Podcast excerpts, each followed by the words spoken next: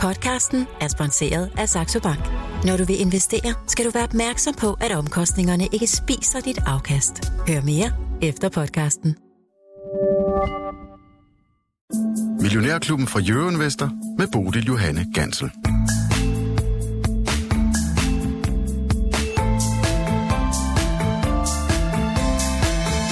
Den økonomiske fremtid ser svær ud, i hvert fald hvis man lytter til de store amerikanske banker, der kom med regnskab i fredags. En omgang blandet bolcher, må man sige. Først fik det aktiemarkederne til at hvile lidt, og så kom de altså tilbage. Det hele endte sådan set godt igen med stigninger. Det er altså de skuldre, vi står på her mandag morgen. Godmorgen og velkommen til en ny uge i Millionærklubben. Til alle jer, der lytter med derude, og godmorgen til dagens panel, som øh, i dag består af Peter Sand fra Seneta. Godmorgen og velkommen til dig, Peter. Øh, jeg kan ikke øh, høre, hvad Peter siger, så øh, okay, vi får lige øh, Louis til at sætte noget lyd på dig. Peter, øh, det er jo også et analyseselskab, du arbejder for at I analyserer, hvad der foregår i containerverdenen og i, i flyfragtverdenen. Øh, de store banker, de var sådan en lille bitte smule bekymrede over, hvordan at øh, udsigterne ser ud for, for 2023, og måske endda lidt længere. Er jeres kunder også bekymrede? Ingen tvivl om, at øh, verdens øh, afskibere fra ende til anden er bekymret for hele den øh, forbrugernedsmeltning, som vi kunne kigge ind i, hvis hele den her, vi kalder det cost of living crisis, altså hvis energipriserne fortsat er, er for høje, og inflation bliver ved med at, at æde ind det overskud, vi skulle købe, kan man sige, containerized goods for. Så, så det er klart, og vores forventninger er Seneta er også, at volumenerne vil fortsætte med at falde ind i 2023, hvis man sammenligner med sidste år. Og i seneste der går det sådan set ganske udmærket. Du har fortalt, at I har været ude og ansætte en masse nye mennesker siden, at, øh, at du var her sidst. Hvor mange er I egentlig ansat efterhånden? Vi er tæt på 250 øh, mand nu, og mand og kvinder i uh, tre uh, hovedsteder rundt omkring i, i, i verden, kan man sige. Oslo, uh, New York, New Jersey og, og, og Hamburg, uh, og snart også uh, i Fjernøsten, for, for det er jo der, uh, verdens kunder sidder, og der de har glæde af at kunne benchmarke deres uh, køb og salg af, af transportydelser, så de gør det endnu skarpere end naboen. Og sidder alle 200 mennesker og, og analyserer ned i uh, container- og luftfragtbranchen? Nej, men de sørger for egentlig at være motoren under hjelmen på det, vi laver i analysebutikken, som er et øh, skarpt hold på, på, på, på seks øh, personer, som øh, på den måde kan være sikre på, at alle de tal, der kommer ind, vi crowdsourcer jo data for vores kunder, de bliver renset, de bliver sorteret, de bliver verificeret og kvalitetstjekket, og det er en stor del af det, de gør. Så IT-folk, der hele tiden også sikrer, at den del af, af analysebutikken kører, det er selvfølgelig også en stor del af dem, der kommer ind. Så en slags tech-selskab, Peter? Ja, det kan man vel nok godt sige. Okay. Nå, men øh, vi dykker i hvert fald ned i containerbranchen meget mere i løbet af den her udsendelse, og det ved jeg, du har glædet dig helt sindssygt til, Lars Svendsen. Ja, det har jeg. Ja, men hvor er det men det dejligt. var først i går, du fortalte det, så jeg havde kun én dag, jeg glæder mig i det. Ah, ja, men godt. Ja. Lars Svendsen, lad os starte ja. med at kigge på øh, det overordnede aktiemarked derude. Hvordan kommer vi fra land? Ja, vi er oppe med øh, 0,7 procent, altså cirka øh, sådan en god halv, øh, er måske mere, vi kan love folk. Øh, men, men vi har sådan et ventemarked. Det er sådan lidt, øh, øh, regnskaberne skal komme her om, øh, de begynder jo sådan rigtig øh, fra den 20. af, kommer der nogen, de første. Og øh, et af de problembørn, jeg går og holder øje med, det er jo Philips, som øh, har haft dårlige år og så videre, men øh, altså, der er nogle af dem, de, de kommer der, og Eriksson også mener, at begynder at komme og alt det der, så, så der kommer hul på byen nu. Men øh, det er sådan lidt, øh, vi venter, og der er ikke kommet, jeg går og sådan er lidt, øh, jeg har jo kommet på påstand, at der ville komme nogle updates, altså nogle førmeldinger ud, hvordan det var gået sidste år, fordi det har været et lidt rodet år, og bare man kommer ud, som man havde sagt, så er det jo sådan set godt, så kan jeg være glad for det. Men, men, øh, men der har været meget få, og det er sådan set lidt underligt, at, øh, at de tøver. Ja, det er meget fra banksektoren, der har været. Ja, der har været, ja. der har været en hel række der, ikke? og så videre, og, og, og de er jo så også meget, måske, de er jo i finansmarkedet, så derfor så er de måske også mere opmærksomme på reglerne af det der, ikke? Men, øh, men, øh, men altså, øh, det er lidt underligt, at der ikke er kommet flere, synes jeg, men, øh, men der må begynde at komme nogle facts på bordet nu, og så skal vi igennem det, og, så, og det er godt. Altså, det er altid godt for markedet at få sådan et pejlepunkt ikke? på, hvor, er, hvor godt er det, eller galt er det, og hvad, hvad, hvad skal vi forholde os til. Ikke? Så i dag er jo en frygtelig dag for, for, for øh, fordi der, den her, der hedder palskatten, den ryger øh, faktisk i dag, har jeg lavet mig. Uha. Ja, uha. Så hvis I alle sammen ser, at der er lidt slump i jeres øh, pensionsdepot, så er det nok derfor, at øh, skattefar har været der med den der. Ikke? Og så ja. kan I jo glæde jer til, hvis I nu siger, at vi betaler 17.000 i eller det er 15.000 eller 15,2 procent, eller hvad det er, i, i, i, i uh, palskat, ikke? så kan du jo glæde dig til, når du så de 85.000 så bliver udbetalt. Ja, så skal du jo betale lidt over 40 procent i skat af det, så der står sådan set en skyggeskat, der vender på 34. Ah, men det er en dejlig så den er dobbelt, lever den er så dobbelt så stor som det, du betaler. Men, øh, men, men jamen, der er altså, det, øh, det skal vi lige uh, tage med, og når vi så overstår det i dag, øh, og, og må bare sige ja ammen til det tal, hvad derinde står, så, øh, så kan vi jo begynde at investere pengene igen. Mm. Så det sidder jeg der lidt og venter på. Ja. Ja. jamen, jeg aner jo ikke, hvor, hvor det er henne af. Nej, nej, det, øh, det finder du ud af, Lars Svendsen. Ja, det gør jeg øh, bankregnskaber, det var ja. Altså i fredags, at øh, de ja. Lagde for land over i øh, USA med regnskaber for nogle af de helt store banker, Citigroup, øh, JP Morgan Chase, Wells Fargo, Bank of America, øh, BlackRock var vist også ude med regnskab. Altså, det var lidt i alle retninger, Lars Svendsen. Der var ikke ja. nogen sådan særlig rød tråd i det. Øh, Det ved jeg ikke, fordi øh, jeg så kun, øh, jeg ser kun, hvad de skriver, fordi jeg, jeg, altså jeg har jo sagt det 100 gange før, at amerikanske bankregnskaber kan man ikke bruge til så meget, fordi det er øh, øh, hvad hedder det, dagsværdireguleringer af valuta og ting og sager, hvad de har, er så store, at de flytter det hele. Så det, altså, hvis du ser en trend i det, så er det jo noget med udlån og sådan noget, ikke? Og øh, så er det det, du skal gå hen og kigge på, ikke? Og, og, og det er der jo ikke rigtig nogen, der synes er sjovt. Så, så jeg, jeg, jeg konstaterer bare, bare ikke, at det er helt skævt, så går det jo nok. Altså, det, jamen, jeg, jeg sidder bare og siger, at det kan jeg ikke bruge til noget. Mm. Det, det er sådan information, som, som øh, du, øh, du også ser her, hvor, hvor de så er både til højre og til venstre, Wells Fargo var dårlig. Ikke? Dem, der kører rundt med de der øh, præ-diligencerne, det er jo Wells Fargo, jo, der står på, hvis I kigger op over der. Øh, vi ser en kopperfilm, men, øh, og de er stadigvæk i markedet, men øh, så jeg kan ikke rigtig bruge det til så meget. Øh, og når tryk kommer herhjemme, jeg tror, det var den 25 så, øh, så vil du sige, jamen, hvad, hvad kan vi bruge det til? Forhåbentlig, at jeg har en styr over integrationen af det nye, han har købt, ikke? Men du kan ikke sådan rigtig bruge det mm. til...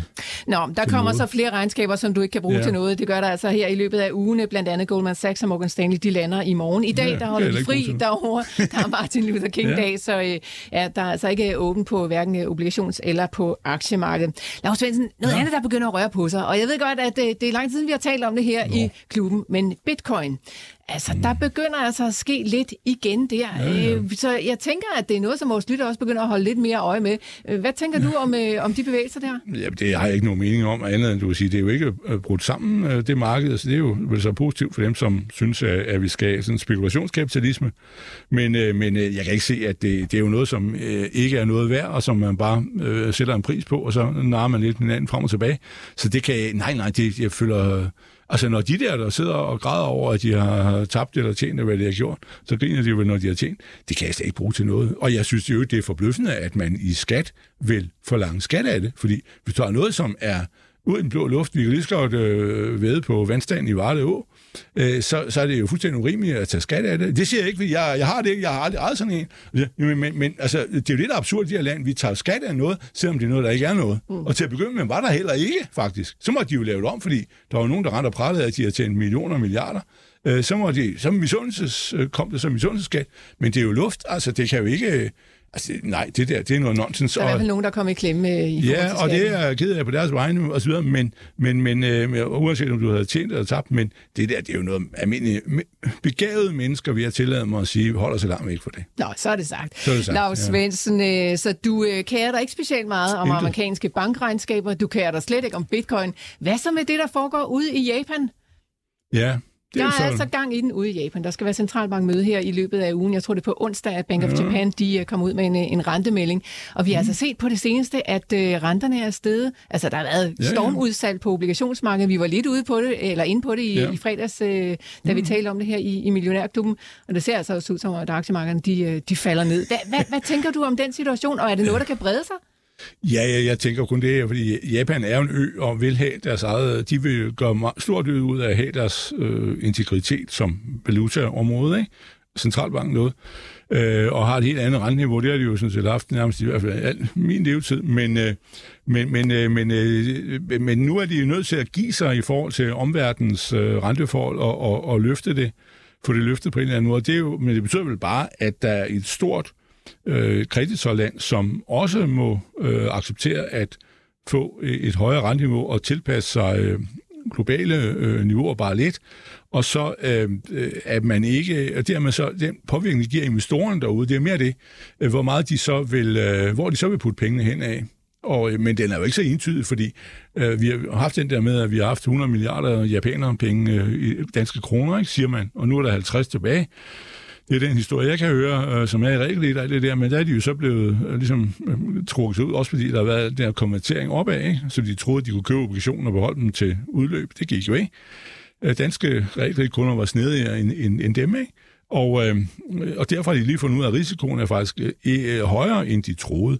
Og, og der er det så balladen jo, at øh, når, hvis øh, renten i Japan jo rent kommer til at stige meget, hvad det tyder på nu, så får de jo nogle meget store kurstab derude. Så derfor så kan det jo virkelig godt være, at ligesom pengene gør klogt i at få spændt andet sted hen, indtil øh, man har fået bukseret renten op på, jeg ved ikke, om den skal op på, nu skyder jeg øh, i gamle dage, der var den jo 2,25 procent eller sådan noget. Ikke?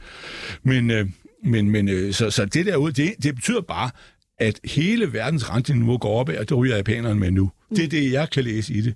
Men jeg, kan, jeg tror, man skal passe på med at tro, at, at det i sig selv øh, gør, at øh, på helt kort sigt, at vi får et dårligere renteniveau, fordi det er jo godt være nu, pengene ligesom, det er jo sådan et badebassin, det skyller frem og tilbage. Hvis pengene ud i Japan for at undgå kurstab, så skal de jo måske til Europa, så kan vi jo ligesom få en lille pause, og det gør vi måske også allerede, fordi øh, renterne er faktisk faldet løbet de sidste øh, 3-4 uger, mm. er de faldet med 0,34 procent på obligationer.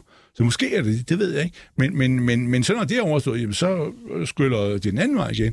Det er jo sådan en tsunami... Øh, Tsunami-effekt. Nå, Nå, så vidt er altså ja. noget af det, vi holder øje med her i Millionærklubben fra Jørgen Vester. Det er mandag morgen, markedet er lige gået i gang. Heldigvis ja. handler vi i plus. Jeg ja, har Lars Svendsen og Peter Sand i studiet.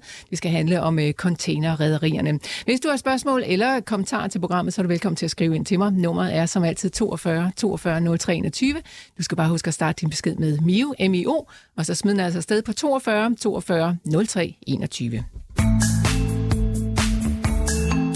Det er egentlig lige ud af landevejen. De lever af at fragte ting og sager, varer og dimse dutter over verdenshavene. Alt det, der kan pakkes sammen og puttes ned i en container. Men hvordan går det egentlig med det? Og hvad er udsigterne for containerrederierne? Det skal det handle om her i Millionærklubben. Peter Sand, øh, lad os lige prøve at starte sådan, øh, måske for dig i det noget banale, men vi andre, som ikke kender din verden så godt, de skibe, der sejler sådan øh, gennemsnitsstørrelsen af dem, for eksempel fra USA til Europa, hvor mange container kan der egentlig være på sådan et skib? Der kan være rigtig mange. Bare for at starte et kompliceret sted, så plejer man at nominere øh, containerkapacitet i tøv, som vi kalder det, 20-fods container, men øh, 80% af alle dem, der sejler, det er 40-fods container. Så øh, det, er, det er allerede der, at man ligesom kan sige, hvad er det egentlig, vi snakker om? Men størrelsen på de skibe, der ja. sejler afsted, svinger jo alt mellem øh, pramme, der kan tage et par hundrede, der sejler på, på rinen, når der er vand nok til det. Ikke Varde Å, men i hvert fald rinen. Ikke? Øh, og så 24.000 øh, containere i 20 størrelsen, når de sejler fra Fjernøsten og ind til Europa. Og det svarer jo i rundtal til 10.000, 11.000 containere, hvis man skal sætte tal på det. Så 24.000, det er sådan de aller, aller største. Hvor mange af dem er der i, øh, i verden? Der har vi vel fire, tæt på 400 i, i, i dag, øh, og orderbogen på dem øh, har været lidt for nedgående på det seneste. Øh, kvæg af de mange omvæltninger, der også er i, i verden, ikke bare i forhold til øh, handelskrig og, og geopolitisk modvind fra ja, Putin eller, eller Kina, øh, men øh, det er også vores forventning, at øh, det, som tidligere har været et sted, man har transporteret containere ud fra i sådan, kan man sige, siden globalisering virkelig rykket, det har været Kina. Øh, der begynder at være mere nuanceret billede der, øh, og hvis vi taler ind i en ordrebog, hvor at øh, de fleste skibe ligger i øjeblikket mellem 12 til 17.000, så er det et udtryk for, at øh, verdens redder også er i gang med at forberede sig til en lidt anden virkelighed, hvor at der måske kører flere bokse ud af Vietnam, af Thailand til, øh, til USA, end, øh, end kun Shanghai. Mm. Men når de sejler, Peter, sejler de så med, med, med tomme bokse, tomme container, eller altså, lad de bare være med at putte så mange container? Hvor, altså, bliver de her container fragtet frem og tilbage uden noget i nogle gange? Ja, det gør de jo helt sikkert, fordi at en container har jo øh, den fornemme opgave, at det er jo en simpel firkantet boks, som jo skal være til rådighed der, hvor at øh, lasten skal fra og til. Øh, og det vil sige, at øh, der, hvor der er flest lastede container, og derfor også der, hvor retterne bliver styret, det er det, vi kalder for fronthaul, altså typisk ud af Fjernøsten og ind til Europa eller Nordamerika, hvor at øh, 90 procent af de bokse, der sejler der, er fulde. Der kan selvfølgelig også godt være nogle reefer-container, altså nogle kølecontainer, hvis man skal transportere øh, lam fra New Zealand, eller frugter fra, fra Sydamerika, eller medicin af en vis kaliber ud af, ud af Europa, jamen så skal de jo også repositioneres, som vi kalder det. Så kan man godt smide nogle, øh, nogle container af køleelementet på en fjernøsten til Europa måske, for at den så kommer tilbage til der, hvor kunderne er. Så der er hele tiden sådan et puslespil af af flydende containere, fulde og tomme, øh, og med alt lige fra, fra, fra korn til, øh, til sofaer, vi skal samle fra, fra IKEA, eller bildele til, øh, til fabrikkerne i, i England. Øh, så, så det er alt, du kan smide ind i container, der bliver transporteret rundt omkring, øh, med de fordele og ulemper, det også Peter, lad os prøve at kigge øh, lidt tilbage på 2022. Der, det er ikke nogen hemmelighed på aktiemarkedet. Der var det et uh, særdeles svært år. Der var rigtig mange, der brændte fingrene, som, uh, som havde investeret i, i aktier. Hvad har det været for en verden over hos dig, havde jeg sagt? Hvordan har containerrederierne, containermarkedet egentlig udviklet sig i løbet af 2022? Hvis vi ser det på uh, effektivitet i forhold til, kommer boksene frem til tiden, er der færre uh, flaskehalse flaskehalse, end der var for et års tid siden. Ja, 2022 bragte en betydelig forbedring til det, særligt i andet halvår, og det skete på baggrund af, at du og jeg havde færre penge mellem hænderne til at bruge. Særligt ind til, øh, til Nordamerika og til Europa så vi jo, hvis man sammenligner september, oktober, november måned med samme periode sidste år, fald mellem 20 og 30 procent på de øh, lastede bokse, der blev transporteret.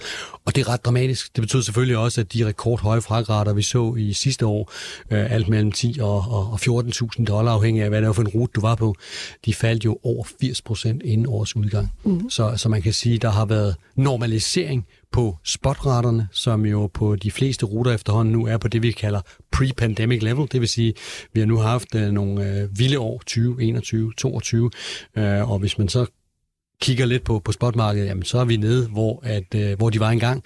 Øh, det er noget andet, og en, en, en mere kompliceret historie, hvis vi kigger på, på kontraktvolumenerne, øh, som jo er øh, der, hvor alle rædderier i øjeblikket ønsker at være. Fordi der, der ser priserne ud til at være stærkere, og det er stadig også det, som kunderne gerne vil have efter et marked, der har været fuld af forhindringer. De vil faktisk gerne have deres øh, varer til tiden. Ja, og hvordan fungerer det kontraktmarked der, Peter? Kan du ikke sætte et på, på så vi lige prøver at forstå, hvad det er, der sker der? Når man er i en kunde af en vis størrelse, så kan man ikke sidde og, og, og fedte med spot øh, fixtures hele tiden på, på, øh, på, øh, på de ruter, man nu engang skal transportere flere tusinde container afsted på. Så man bliver nødt til at indgå nogle lange kontrakter på nøgleprodukterne og nøgleruterne, så man, øh, hvis man er ja, øh, en af vores kunder, Puma, øh, har mulighed for at sikre de vigtigste produkter kommer frem til de vigtigste kunder og de vigtigste markeder i tiden. Det behøver ikke at, at have nogen problemer med at sige, kan jeg nu også få plads undervejs, når den pågældende redder eller operatør lige pludselig begynder at blanke sailings. Det skal vi nok komme tilbage til. Men det, man køber som kunde, er selvfølgelig uh, peace of mind. Man er sikker på, at uh, varerne kommer frem. Øh, man får en boks stillet til rådighed. Øh, nu talte vi om før, at er de de rigtige steder? Det er de efterhånden nu igen, uh, eftersom at en masse tomme bokse er blevet transporteret ud af Nordamerika, ud af Nordeuropa, tilbage til Fjernøsten, hvor de ofte bliver fyldt op i første omgang. Så, så det, man kører på en lang kontrakt, er en forsyningssikkerhed. Og lige i øjeblikket kommer man til at betale lidt mere for det, end man gør i en, et spotmarked øh, medmindre man er en af de helt skarpe og helt store kunder. Øh, for så har vi faktisk set i vores øh, Seneta-data, at nogle af de stærke kunder har faktisk evnet at få øh, lagt armen Ja, ned og hvad er de så værd, sådan nogle kontrakter, hvis man kan gå ind og genforhandle dem øh, sådan her efterfølgende? De er stadig meget værdifulde, men måske ikke i kun monetære termer. Men, men det med, at du som en redder kan sikre, at dit skib i hvert fald er 50-60% fuldt hver gang det forlader en, en afskibningshavn, og så du kun skal ud og sikre ekstra volumen til at forhåbentlig bringe din øh, rejse op i profit. Øh, hvis, hvis du kun skal ud og fylde, kan man sige, trods alt 25% med spotmarkedsbokse, frem for nogle redere, der har positioneret sig gennem øh, både øh, det høje marked og det lave marked på det rene spot, Øh, Øh, produkt, så er det klart, øh, så, så står du med en noget større udfordring nu. Du, øh, du, du har som redder en spotmarked upside. Hvis du er 100% der, så er det klart, så tager du den fulde upside, når du er derude, men du får til gengæld også tæskene, når du kører nedad. Og der må man sige, den sikkerhed i indtjeningen fra både, kan man sige, freight forwarder, det kan være DSV, Kyne Nagel, eller det kan være redder som CMA, CGM eller Mærsk, jamen, men der, der er det vigtigt at, at risikostyre den del også. Øh, vi taler øh, om 2023 nu, hvor der kommer rigtig mange nye skibe.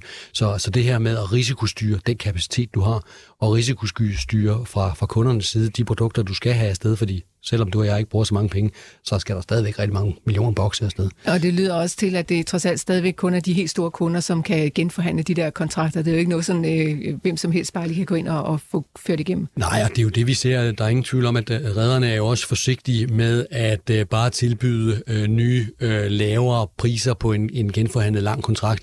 Øh, det vil jo være tabte penge for dem i første omgang, og, og samtidig så, så er det jo alt sammen en forhandling. Retten, kontrakten er indgået.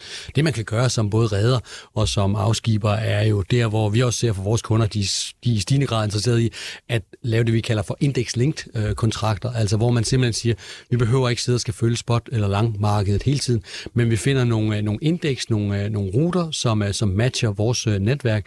Der har vi for eksempel også nogle, nogle øh, produkter i Senesa, der går ud og siger, jamen, vi vil gerne lave vores kontrakt, prisen bliver afregnet efter udviklingen af det underliggende indeks her. Mm. Så man på den måde får en, en, en kurv, der passer til det marked, og så man på den måde sige, det er vi meget godt tilfredse med. Ja.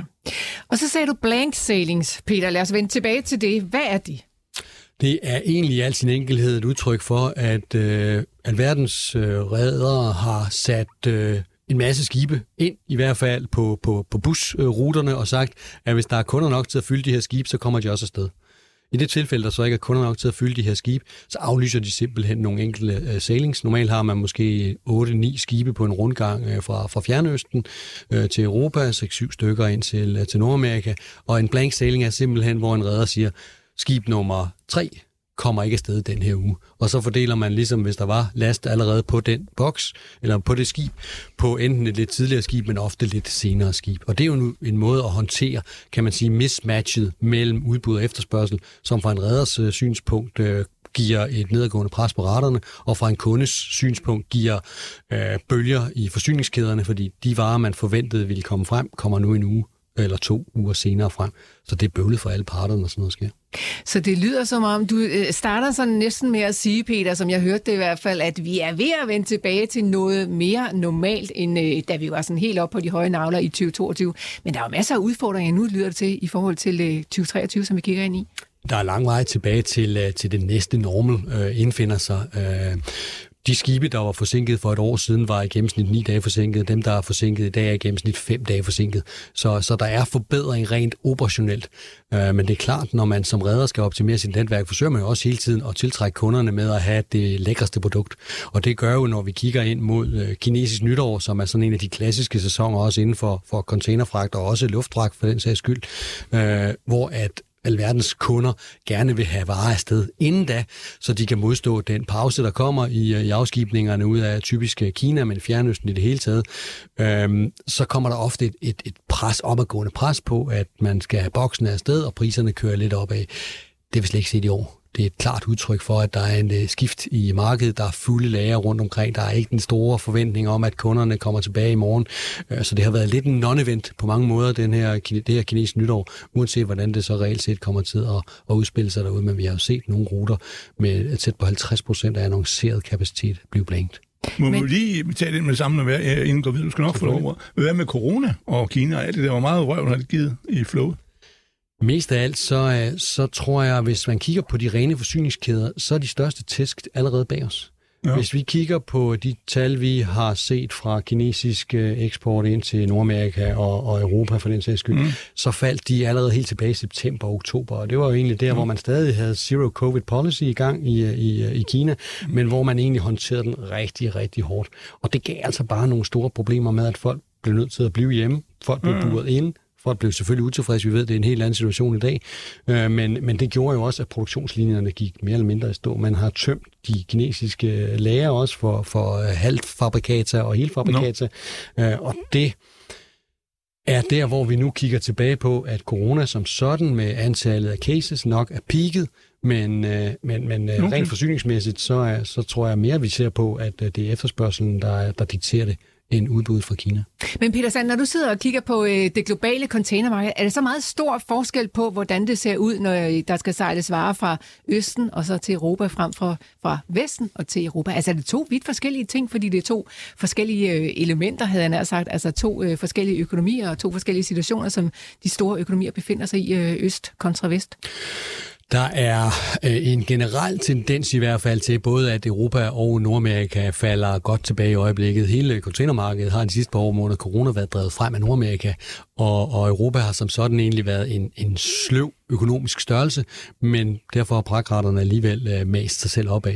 Hvis vi kigger på lige præcis en rute, der skiller sig lidt ud i øjeblikket, det er jo faktisk så sådan op samhandlen mellem øh, Nordeuropa og den amerikanske østkyst. Øh, den har været øh, the last fortress to fall øh, i, øh, på, på, på nudansk.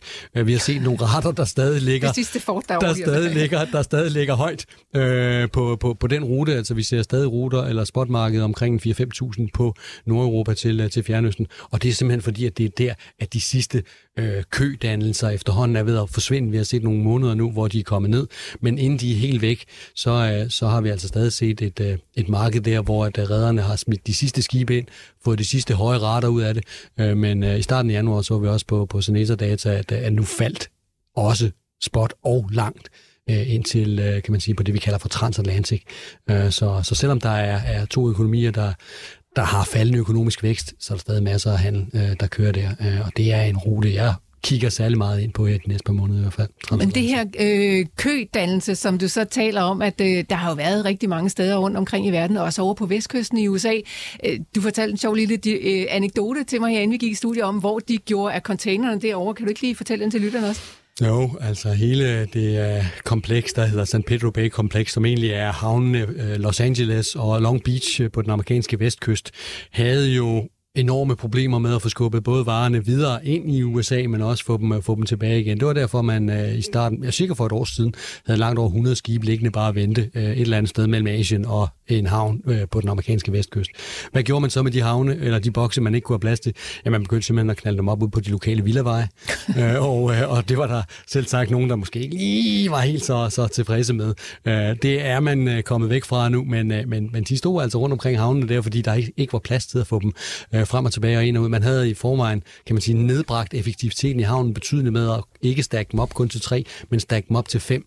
Det gør bare, at en havn arbejder langsommere og langsommere og langsommere. Og det er jo, kan man sige, en del af den opløsning af flaskehalsen, som vi ser i øjeblikket af nogle af de havne på vestkysten, også hvis vi lige lægger deres, øh, deres øh, forhandlinger øh, arbejdstager og arbejdsgiver øh, lidt, øh, lidt til side, så har de jo i hvert fald mulighed for nu at normalisere øh, effektiviteten i havnen igen, når volumenerne ind øh, falder så, så betydeligt, og de lokale heller ikke får en container ud på, på gaden. Så der er nogenlunde øh, styr på køerne over på øh, vestkysten af USA, men nu er det altså så ude i, i Asien, er der stadigvæk er nogle øh, problemer. Peter, hvor langt skal vi hen i året, før det sådan også begynder for alvor at løsne sig helt op?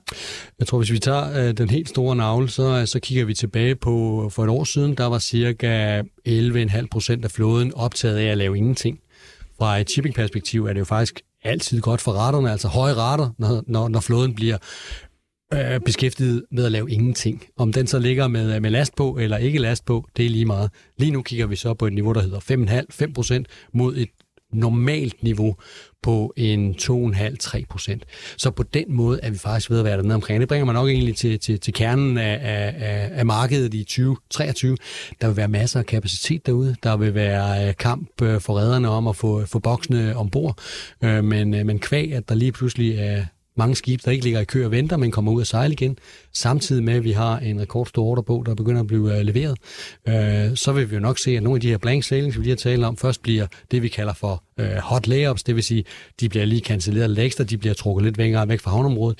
I sidste ende kan det være, at de bliver trukket helt ud et års tid, øh, uden at de nødvendigvis bliver skrottet, øh, men der er jo også nogen, der kommer til at skrotte øh, skibe i sidste ende. Og vi kalder det capacity management det er simpelthen en måde at få, øh, kan man sige, få, få balanceret øh, udbud og efterspørgsel på i, øh, i det marked, der, der i hvert fald har masser af, af modvind fra en reders synspunkt. Og hvor dygtige er øh, redderne til det, Peter? Øh, du kender dem jo rigtig godt, øh, de fleste af dem. Altså, har de styr på det? at de gør alt, hvad de kan. Nogle gange så sidder man jo og kigger på data, og så tænker, hvorfor gør de øh, for lidt øh, for sent? Øh, der skal man nok bare forstå, at det her med at drive et globalt netværk af containerskib, hvor at en øh, rundrejse fra, fra Fjernøsten til Europa øh, tager mere end to måneder, øh, så kan man der er grænser for, hvor hurtigt man kan reagere. Øh, så, men, men derfor så, øh, så ser det jo altid lidt fjollet ud, når man kigger på, hvorfor læste de ikke markedet anderledes. Man skal selvfølgelig forstå på, at, at det allerbedste for dem er ofte at få, få skibene ud og, og sejle.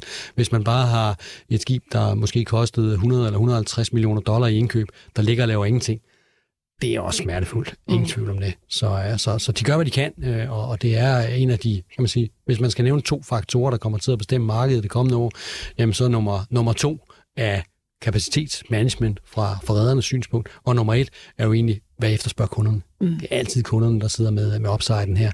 Det er dem, der kan trække, kan man sige, et, et, et, et marked i en retning, øh, som, øh, som, som ingen andre. Øh, så, så hvad ønsker du og jeg? Hvad, øh, hvad har verdens øh, afskiber af, af magt i, i det forgangne år? Øh, og hvad vil det så betyde på, på, på fragraterne? Jeg tror, vi skal hen i, uh, i andet halvår af 2023 for at se sådan uh, en puls i, uh, i markedet igen. Uh, vi kigger ind i et halvt år nu, hvor at, uh, at, at spotten nok uh, forbliver relativt flad, og, uh, og hvor vi så får de lange kontrakter på tværs af alle ruter uh, ned på noget, der minder om spot.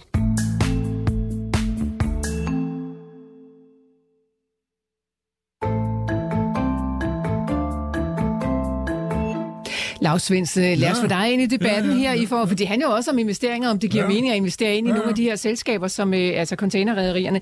Masser af mm. kapacitet, siger ja, ja, Peter Sand, og han siger altså også, at øh, ja, fladet spotmarked, i hvert fald det første, det mm. første halvdel af 2023. Ja. Hvad tænker du om det? Ja, men det er jo aldrig godt, at der er overkapacitet i markedet, og det, eller det, der bekymrer mig mest, det er jo, at øh, man siger jo, at verdens container øh, nybygningsbestand, den er jo svaret til 50 procent af den sejlende flåde, ikke? Og som øh, vi nåede at diskutere, inden vi startede, så var det jo, at øh, der, du sagde altså, at øh, der har stort set ikke været skrotninger sidste år, øh, de sidste to år, fordi fragtraterne har været meget høje.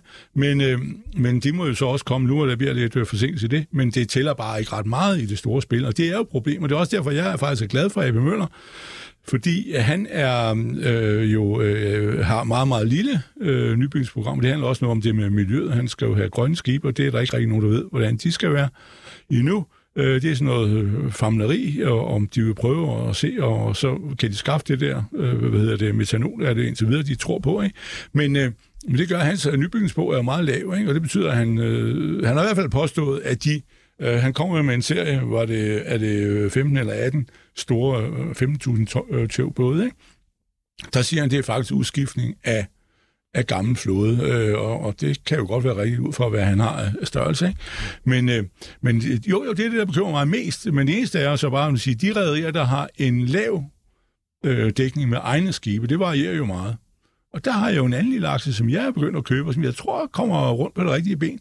Øh, det er jo Sim Israel eller SIM hedder den jo bare, øh, og som er noteret i USA, og koden er ZIM, at øh, han ejer jo kun, jeg tror han ejer 10 skibe ud af cirka 110, han har i sit øh, rutenet, og der er vist øh, seks af dem, der er bilskibe, car carriers, men, men pointen er, når du ikke ejer ret mange skibe, så er du jo også mere fleksibel. Øh, og du siger, det er jo ikke sådan en rigtig rædderi, som AP Møller. Han har dog øh, 360 ud af 650 skibe i en rutenet eller sådan noget. Ikke? Men, øh, men, men han ligger helt dernede. Mm-hmm. Og det gør jo, at øh, han kan jo bedre øh, læne sig tilbage og, og tage den med ro, når, når han kan charter skibe ind til en lavere pris. Ikke? Og så har vi jo hele Larsens sagt, ikke jeg skal svine til nu, men hvis jeg havde den, ville jeg overveje det. Det er der MPC øh, op i Norge, som jo er udlejer af containerskib til andre rædderier, ikke?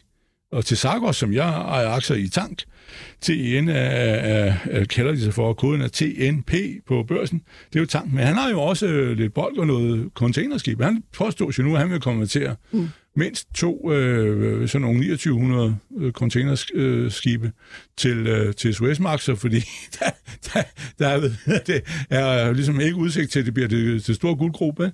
Så, så det der er absolut øh, et, øh, et problem, men man kan jo godt tjene penge alligevel. Altså mange mennesker tror jo, at når fragraterne falder, øh, eller priserne på, det er jo ikke sådan rigtig fragrater, vel? Men på, på container, altså, så kan du ikke tjene en krone, vel? Hvorfor er det ikke rigtig fragtrater?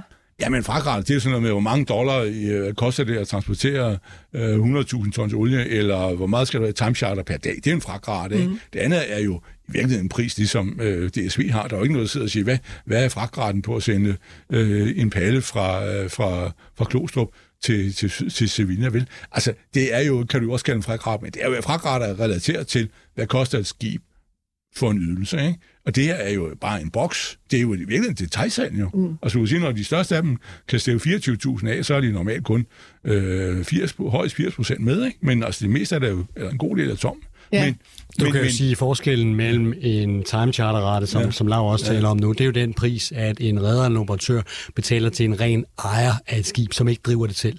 Og fragraden er så den pris, som en verdensafskiber betaler til rederiet for at få lov til at få transporteret sin bokse. Mm. Så det er et spørgsmål om at have, kan man sige, skibet til rådighed. Det er, Ja. ja. det er time charter hyre. Ja. Øh, og hvis du så skal benytte det til at reelt set reel handel, mm. jamen så er det en, en fragrate, du er ude i. Så, men nu- hvis jeg lige må, må, Ja, ja, ja, anholde, kom, ja, øh, vi ja, har jo hvad siger verdens du? Høre om øh, øh, i Ja. øjeblikket, men den er knap så stor. Vi, se- vi kigger ind i cirka 7 millioner tøv øh, mod en eksisterende flåde på omkring 26 millioner tøv. Så vi er måske mere nede på, på omkring 25, hvis vi taler om kan du få en den til her? fleet ratio. Jeg tryller ikke i spor her, men, øh, Sådan. men, men jeg kigger ind i 23 og 24 Ja, i hvert fald, ja. som værende to år, hvor der Ja. ja. kommer en uh, netto flådevækst på uh, omegnen af 5-6 procent. Uh, er der nogle rædderier, der kommer mere på spanden, altså for overkapacitet end andre? Det må det der er, være. det er helt sikkert, øh, men, men du har jo også øh, Nej, du ikke en dine forpligtelse over for dine kunder til at drive et globalt netværk. Ja, så ja, der ja. er jo nogle grænser for, hvor meget du kan save til i form af at sidde Ja. og fedte med, at okay, nu vil jeg kun drive ruter, Ja. der er profitable. Ja, ja. Hvis det skræmmer Ja. kunder Ja, ja, væk, ja, der har klart. behov for at, at sejle Okay. på en øh, inferiør rute, øh, som, som du tilbød Ja, ja. dem og lovede dem en gang, øh, som en del af en længere kontrakt måske, Mm. for at, øh, ja, nogle gange laver man kontrakter, der også kører på, på, på meget flere end, end en enkelt rute, men så bliver du nødt til også at, at yde den del af det. Men Peter, øh, det lyder lidt til, at du sådan synes, at Lav han undervurderer det her øh, øh, kapacitetsoverskud, der, øh, der kommer til at være det næste stykke tid. Når du øh, kigger ind i 2022, hvor mængden af bokse faldt med 3,7 er vi på nu, når vi har de første 11 måneder. Vi forventer, at mængden af bokse vil falde yderligere 2,5 de kommende år her. Så er det rigtig, rigtig tungt, når du så kigger ind på en nybygningsflåde, hvor du måske får halvanden million tøv mere sat ind i form af mere kapacitet. Det er en modvind, øh, hvor vi i hvert fald vægter balancen som værende umuligt at, at, at modregne på, på nogle fronter, selvom der også er mange, der kigger ind i, jamen der er ikke noget lovgivning, vi kan klinge os på. Uh, IMO hjælper os fra, fra tid til anden. I øjeblikket har vi nogle akronymer, vi kalder Øh, for... den internationale ja, mund, øh, Præcis, øh, maritime... organisation, Organisation, ja, lige yes, præcis, okay. som laver global øh, lovgivning, og, og i øjeblikket er der selvfølgelig øh, masser af fokus på, på, på emissioner, øh, og der er nye øh, regulativer, der træder i kraft og bliver langsomt indfaset over 23, 24, 25, som gælder både for orderbogsskibe og for eksisterende skibe. Det gør, kan man sige, lidt simplificeret nok, at der er mange skibe, der kommer til at sejle lidt langsommere, end de ellers ville. Mm. Men vil det så være nok til at, kan man sige, at, at skabe en bedre balance i markedet fra, hvis vi lidt, siger simplificeret, at vi er på minus 2 i, i efterspørgsel og plus 5 i, i udbud. Jeg tror ikke, vi kommer tilbage, hvor vi minder noget om en, en balance. Der, der stadig være et nedadgående tryk der, hvor at, øh, at, at verdensafskibere kan glæde sig over at have nogle, øh, nogle lavere frakrater og, et, og et nyt normalt marked, øh, som, som giver fokus på egentlig bare at få forsyningskæden til at køre, så de også kan kigge ind i, skal jeg gøre noget andet fremover? Fordi det er måske en, en, en ting, som vi, som vi også lige skal bemærke her. Er der et mere kompliceret netværk på verdenshavene fremover, som vi skal, som vi skal være opmærksom på? Er der nogen spillere, om det så er en freight forwarder eller en redder, der er bedre positioneret til at tage, tage hånd om det, altså hvor man ønsker et nogle gange benævner man det lidt Kina plus en. Man kan også sige det just in case i tilknytning til sit just in time supply chain. Altså hvor man kan sige, jeg skal lige sikre mig, at mine varer kommer frem. Jeg sætter en produktionsfacilitet op et andet sted, end hvor jeg har måske 90% af min produktionskapacitet, sådan så jeg har noget mere buffer. De er alle sammen smidt flere varer på lager nu. Det tror jeg også, vi talte om sidst. Det er sådan, det de alle sammen kan gøre. Det er relativt nemt. Det har selvfølgelig skabt pres på de varehus, der er rundt omkring i verden, og, og hvis vi bliver i Mærsk, de har jo faktisk også øh, valgt at investere i, i varehuskapacitet bare her i Europa. Ikke? Øh, og det er jo noget af det, vi også holder øje med i Nordamerika for eksempel, at der er der stadig ret meget pres på de her, de her varehus. Så, men når alt så har gjort det, jamen, så er der nogle dyre løsninger øh, tilbage, og, og det er der, hvor man begynder at investere i andre lande. Men du stiller lidt spørgsmålet selv, Peter, og jeg bliver optaget af, hvad du egentlig selv mener om det. Altså, ser du sådan en strukturel ændring af markedet her i 2023 og, og lidt fremad? Altså, vi vil fortsat være afhængige af Kina full stop. Mm. Øh, men der er ingen tvivl om, at det bliver mere, mere nuanceret fremover. Øh, hvis vi kigger på, øh, hvad den øh, handelskrig, der jo stadig raser mellem USA og, og Kina, har gjort, øh, der har Vietnam været den store øh, kan man sige, gevinst øh, for, for amerikanske afskibere. Hvis vi kigger tilbage på 2018, 2017 og ser på, hvor mange bokse, der forlod Vietnam i retning af USA, så er det tallet dag tre gange større. Vi er altså ikke ret meget mere Fra, end, hvad, fra hvad? Fra, fra Vietnam fra hvornår til hvornår? fra 17, 18 stykker Okay. til, øh, til hvor vi er nu i 22. Ja, der er så det er altså gået rigtig, rigtig stærkt. Og det er det, jeg vil sige, det er den geopolitiske øh, vinkel, der kører ind i forsyningskæde øh, stabilisering. Man har bare brug for at sætte noget op andre steder, som er mindre følsomt. I har måske hørt allerede begrebet, jeg, jeg har også lært, at, lært det at kende for nylig. Man kalder det for friendshoring nu. Altså man investerer i lande, der ligner en selv. Så man ikke nødvendigvis smider mere ind i Kina, så kan man så diskutere, at Kina er vores ven eller ej, sådan rent øh, forretningsmæssigt. Det vil de fleste nok stadig synes, det er men, øh, men øh, man vil gerne lige have en, øh, en, et alternativ, og det behøver ikke for amerikanerne at være Mexico eller Canada, eller for Europa at være Nordamerika.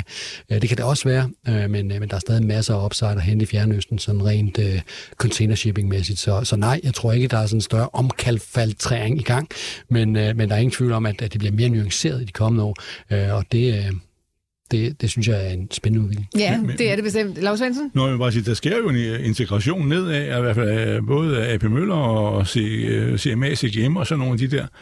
De er jo meget optaget af ligesom at købe nedad i rækken, og så komme helt frem til kunden.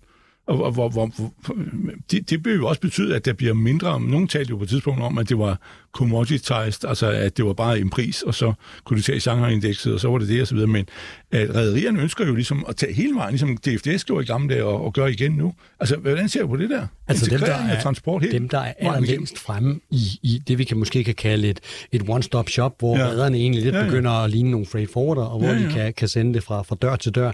Dem, der er længst fremme i det, har jo en kæmpe fordel nu, fordi mm. det produkt er jo væsentligt mere kompliceret end bare en havn til ja. havn, som, øh, som du nævner ja. Så kan man kigge på, øh, på, på, hvis man kun skiber ud af, af, af Shanghai, så kan man kigge på Shanghais uh, shipping exchange. Har man en lidt mere uh, nuanceret, sender man bare noget på tværs af Atlanten, så kan man altså ikke længere bruge Shanghai shipping exchange, så skal man altså bruge noget mere mm. uh, uh, avanceret, og det kunne være vores, vores tal. Men når det så er sagt, så, så må man bare ja. sige, at, at, at nogen kalder det integratorstrategi, ja, ja, ja. og, og Mærsk har jo også arbejdet på den meget koncentreret i de seneste par år, efter at have skrottet den utal af gange inden da. Ja, ja. Jeg vil sige, det er jo det, som alle redere lige nu gør i stor stil. De køber og har gjort købt øh, nye selskaber, der kan noget inden for den del af logistikken.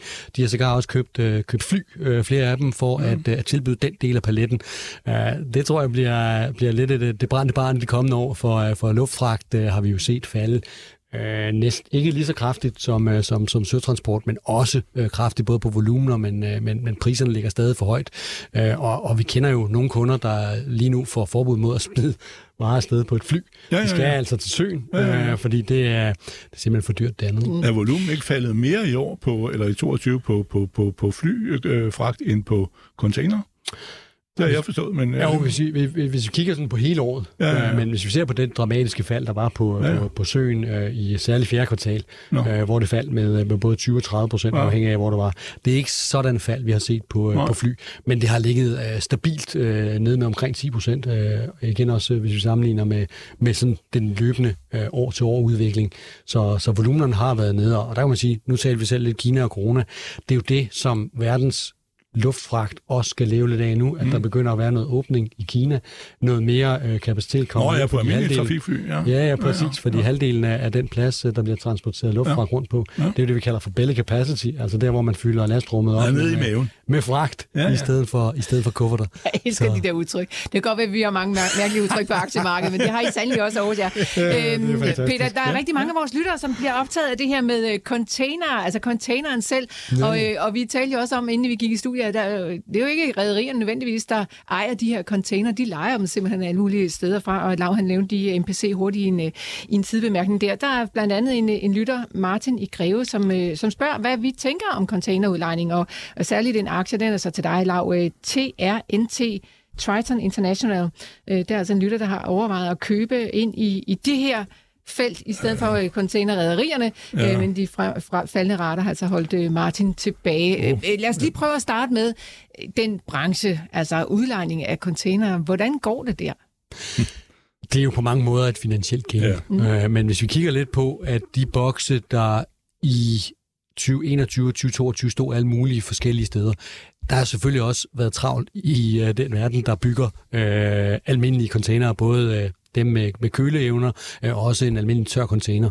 Øh, nogle af vores øh, partnere, Sea Intelligence, har lavet lidt, øh, lidt øh, back-of-envelope-beregning, tror jeg, på det, øh, og kan vurdere, at, øh, at, at det er nok et skidt marked at komme ind i det der container leasing, hvis man sådan lige tænker, nu skal jeg ind for første gang. Øh, for, for de containere, der jo også lå i kø rundt omkring, enten på, øh, på, øh, på villavejene rundt omkring Los Angeles øh, eller, eller, øh, eller i Europa, øh, de står altså i, øh, i Asien nu igen. Øh, og der er jo ikke behov for lige så mange containere, når, når, når de ikke ligger ombord på skibene også, øh, som, som venter i kø rundt omkring. Så i forhold til den rene container leasing, hvis man taler om, om dem, der ejer selve boksen og ikke skibet noget som helst, øh, så kigger de nok også ind i et, øh, et overkapacitetsmarked her nu, øh, men man skal stadig på mange måder lige huske på, at det er mere et, et finansielt game, hvor der er nogen, der har, har råd til at købe nogle bokse, som de så leger ud til, til, til redderne, eller, eller redderne køber dem selv. Mm. Så, øh, Svendsen, kender du Triton International, som Martin skriver om? Jeg, jeg har set container, det malet på container, men jeg kender det ikke, nej. Men jeg, jeg er sådan enig i dig, at det er, at det, det er jo lidt finansieringsspørgsmål, og så er de jo også typisk øh, marginalleverandør. Fordi altså Mærsk har jo et, et, et, et stort flow af container osv., men så er det jo... Øh, øh, hvad hedder det, alle mulige andres container også, de kører på kryds og tværs, ligesom jernbanevognen gør, ikke? Mm.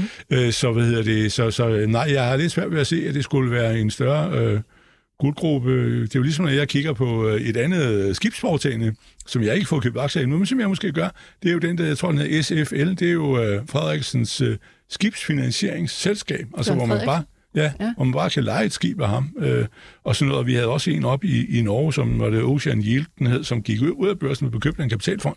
Men altså, det er jo sådan lidt en bankforretning, en operationel bankforretning, så nej, det øh, har jeg ikke så meget øh, fidus til. Okay, så det kan være, at du skal blive ved overvejelserne, Martin, eller i hvert fald øh, kigge lidt mere ind ja, i det, inden du kaster, øh, kaster penge i det. Jeg kan jo ikke finde koden, men TRNT. Eller så kan du følge Textainer, det er jo verdens største øh, udlejer af container. Textainer, ja. øh, som, øh, som øh, vil nok være markedsledende inden for det. Vi har jo også en, okay. en, en dansk, øh, og jeg lige ved tro, det er Triton, øh, som er en dansk udlejer af container også, øh, som har været meget profitabel undervejs ja. i den uh, omfang, det kan være. Men det er jo ikke hverken high eller low marked. Uh, det er jo et super stabilt cashflow marked, uh, hvor det, de der lange kontrakter bliver indgået. Uh, og så, uh, så er der lidt til alle. Og så er der Karl Fritsen i Søborg, som øh, her. Han synes, det er et stærkt panel, vi har sat op sådan en øh, mandag morgen her. Øh, har det påvirket transportmarkedet, at Amazon selv er gået ind i det? Peter? Der har været øh, rigtig mange sjove elementer. Øh, Amazon er jo måske det mest ekstreme, og man kan også sige for de eksisterende spillere i markedet, det farligste øh, fordi de har unægteligt bare sat øh, deres mund ind øh, og, og, og kapitalen bag, og har sådan set gjort ting i øh, det sidste 10 år, som vi først har lært at kende sådan lidt øh, i det bredere øh, forum måske i de sidste par år, hvor vi jo selv har hørt, at Lidl er gået ind og blevet skibsredder, og også har sikret deres øh, forsyningskæder. Men, men Amazon er jo begyndt nu øh, på deres flåde, Amazon er, øh, at sælge, øh, sælge plads til, øh, til andre øh, afskibere, og, og det er jo selvfølgelig et udtryk for, at, at den aggressive vækst, de nu også har, har lagt for dagen, har måske øh, i hvert fald lige på nuværende tidspunkt noget, øh, noget, noget modvind. Øh, der, er, der er lidt for meget tom luft i flyene, når de skal sende dem afsted. Og jeg ved, der er også nogle af de store, kan man sige, freight forwarders, DHL eller UPS, de har jo faktisk fundet ud af, at, at det der med at drive flyene selv, er måske lidt en, en dyr fornøjelse i øjeblikket, så, så de sætter faktisk gerne deres, deres egen fly på jorden, og, og så køber plads ombord på, ja, nogle af de her øh, ballis og passagerfly rundt omkring, fordi der er faktisk, øh, kan man sige, en, en bedre profit for dem i ikke at øh, drive deres egen flåde lige i øjeblikket. Og vi bliver lige i spørgsmålet, for det vælter ind med spørgsmål til jer. Øh, det kompetente panel, som jeg altså har i studiet i dag, Peter Møller, på Amager. Han øh, skriver, er der nogle af containerrederierne, der har implementeret blockchain til styring af deres øh, leverancer?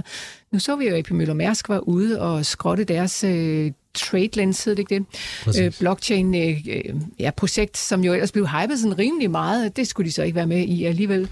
Der er masser af teknologiske øh, øh, jeg man sige, udviklingsprojekter i gang. Øh, Mærsk har selv drevet øh, en masse af dem. Selvfølgelig TradeLens øh, fik øh, en, en voldsom kniv. Vi har set nogle andre øh, produkter øh, drevet også af, af Costco og, og fjernøstlige interesser, som går ind øh, på den her front.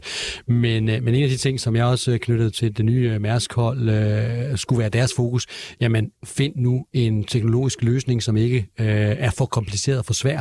Det var måske det, der i sidste ende kostede øh, TradeLens livet, at, øh, at det krævede for meget af for mange for, for for at få det til at fungere.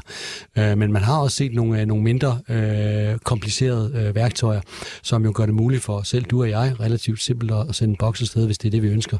Så, så nej, jeg vil sige, blockchain er bare en af mange teknologier. Det er ikke nødvendigvis the winning uh, technology, men, uh, men vi ser masser af muligheder for at, uh, at integrere særligt også de der uh, produkter lidt på tværs, uh, gøre dem simple at sælge, fordi det er jo virkelig et kompliceret produkt. Mm.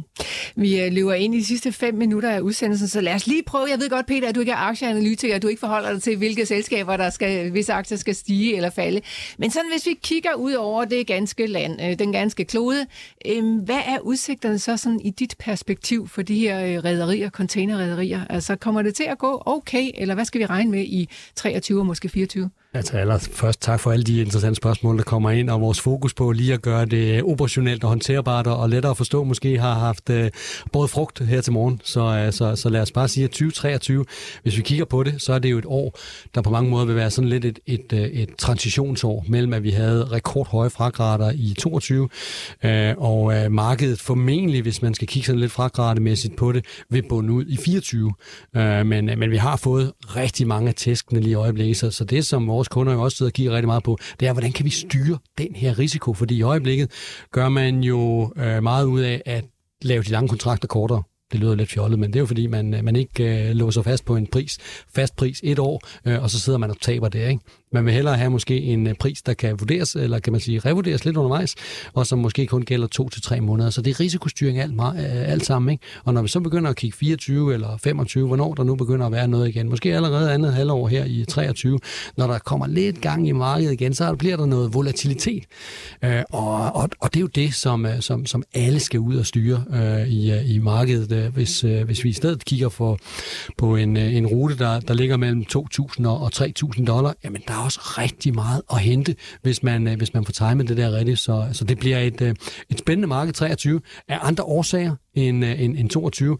Øh, men, men jeg tror, at vi skal, vi skal have den lange hat på, og så sige 24, det er nok der, hvor vi ligesom rammer Apex øh, nedadgående, inden vi så skal sige, okay, nu begynder vi at, at nærme os et marked igen, der måske bliver fyldt af, af metanolskibe og et, et, et grønnere fokus. Jeg kan nævne, at, at, at, at inde hos os selv har vi jo muligheden for nu at, at sælge produkter, også gør det øh, tilgængeligt for afskiberne at sige, hvilken redder har faktisk den rute her med det øh, mindste carbon footprint. Altså, mm. hvor kan jeg egentlig sende min øh, boks afsted? Og det kunne jo være... Er der efterspørgsel på det? Ja, det er jo ret spændende. Det er jo, det er jo helt nyt, øh, mm. så jeg, vil, jeg, jeg kan ikke afsløre flere detaljer om det. Jeg kan, jeg kan sige, at øh, vi har nogle glade kunder på produktet allerede, øh, og, og det giver dem jo mulighed for at, at lave en en fremadrettet handling på det, i stedet for bare at sidde og tælle bagefter i deres øh, carbon-rapporter og sige, hvad emittede jeg sidste år, så kan de jo faktisk her gå offensivt til værks og sige, dem, der reelt set kan transportere boksene med det laveste footprint allerede, dem kan jeg jo vælge til, og så kan jeg få flyttet min bokse. Så det giver jo noget, øh, kan man sige, noget, noget actionable insights, øh, og det glæder mig til at tale mere om herinde også, når vi når længere frem. Ja, men det glæder vi os også til at høre mere om. Men Peter, det lyder jo ikke som om, Altså det kan godt være, at det bliver lidt, tåget udsigter og måske lidt svære tider, men sådan en decideret dyb recession har jeg ikke hørt dig sige. Jeg har ikke brugt det ord i ret mange sammenhænge. Jeg har mere set på, hvad, hvad betyder det reelt set, fordi det ord Altså, det kan betyde hvad som helst, om det er teknisk eller ej. Men i sidste ende betyder det jo noget, om du og jeg kommer til at have flere eller færre penge til at bruge på øh, en, øh, en fitnesstræner, øh, som en, sådan en, en trædemølle, ikke? Øh, ikke en, uh, ikke en service fitness træner. Er det en det der? Nej, men, uh, men, men jeg vil bare sige, at det jo har været utroligt, hvad amerikanske forbrugere kunne smide ind under deres uh, seng mm. uh, i tilkøb til det, de allerede havde tidligere. Uh, så, så, så recession eller ej, der vil bare være et tryk nedad i forhold til, har man, har man brug for de samme mængder, som man, som man havde tidligere, og det er hele den, den omstilling, vi nok uh, kigger lidt ind i, og, og hvis vi kan få lidt uh, motion samtidig, så er det måske også meget godt. Lars Svendsen, ja. du vil holde fast i din AP Møller Mærsk aktie ja, efter den her jeg, jeg tror, også. han kan snige sig igennem. Jeg har jo gættet på, at altså, hans indtjening skulle gerne gå fra 120 i 21 til 210 eller et eller andet. I 22, så tror jeg, han var ned på 50. Øh, men altså, det er, jo, det er jo det der med, at man lige husker at holde sig for øje. Men det er jo, det er jo et groft gæt, ikke? Men altså, det er, han falder jo ikke i underskud, eller nogen taler som om, det, det er totalt katastrofe, og alt det. det er det jo ikke. Altså, men, men det er jo evident, at han kommer ned på et... Øh, et, et lavere niveau. Ikke? Men, Men altså, hvis vi får sådan øh, ja. et halvt, måske et helt, eller måske endnu mere år, hvor det sådan kører lidt sådan, øh, ja, lige ja, ja, ja. ud, ikke så meget opad, skulle man så ikke bare vente med at købe ind i de her rædderier? Ja, det er jo så et, øh, et waiting game, om du tør det eller ej, ikke? At mm. du kommer for sent i pludselig, så begynder aktien at stige, så er du øh, Lost Behind, ikke? Ja, Left Behind hedder det. Men øh, vi skal jo tale engelsk. Skibs- Det kan også være, jeg er lost. Men nej, jeg, jeg, jeg mener, man skal, man skal være der, og jeg har jo købt øh, SIM på, på, jeg har købt AP på 16-17 stykker, og lidt herinde på 20, og så har jeg købt SIM på 24, der har vi fået tre i udbytte af, 2,95, og nu regner jeg med at købe nogle flere hernede. Også fordi det er nok en take-over-kandidat. Sim. Wow, ja. Nå, nå. Ja, Så fik ja. du lige det ud her. Ja, øh, de det sidste er, og det er jo noget, jeg er glad for som, øh, som aktie. Og ved du hvad? Så hvis du køber øh, 1% af, af verdens øh, containermarked for, for, for 2 milliarder dollar, ja, er det ikke rimelig billigt? Det lyder sådan, Lars. Jo, synes jeg. Vi skynder os at sætte et punkt som det her. AP Møller Mærsk, øh, som vi har talt om blandt andet i dag, stiger altså her til Simpson er morgen. dem. Og Nå. øh, det generelle aktiemarked er sådan set også i, øh, i grønt. Det er en herlig mandag. Tusind tak, Lars Svendsen, fordi er du var med i studiet. Tak til Peter Sand fra. En Det var en kæmpe fornøjelse, som altid at have dig med. Kom gerne igen en anden gang. Tak til jer, der Absolut. lytter med derude. Vi er tilbage igen i morgen.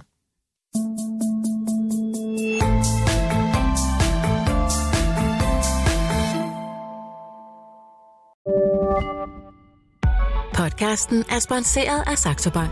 På Saxo kan du få glæde af vores lave priser, hvor du blandt andet kan investere i dine danske og nordiske favoritaktier for kun 10 kroner i minimumskortage. På den måde kan du beholde mere af dit afkast til dig selv. Opret en gratis investeringskonto på saxobank.dk og kom godt i gang med at investere.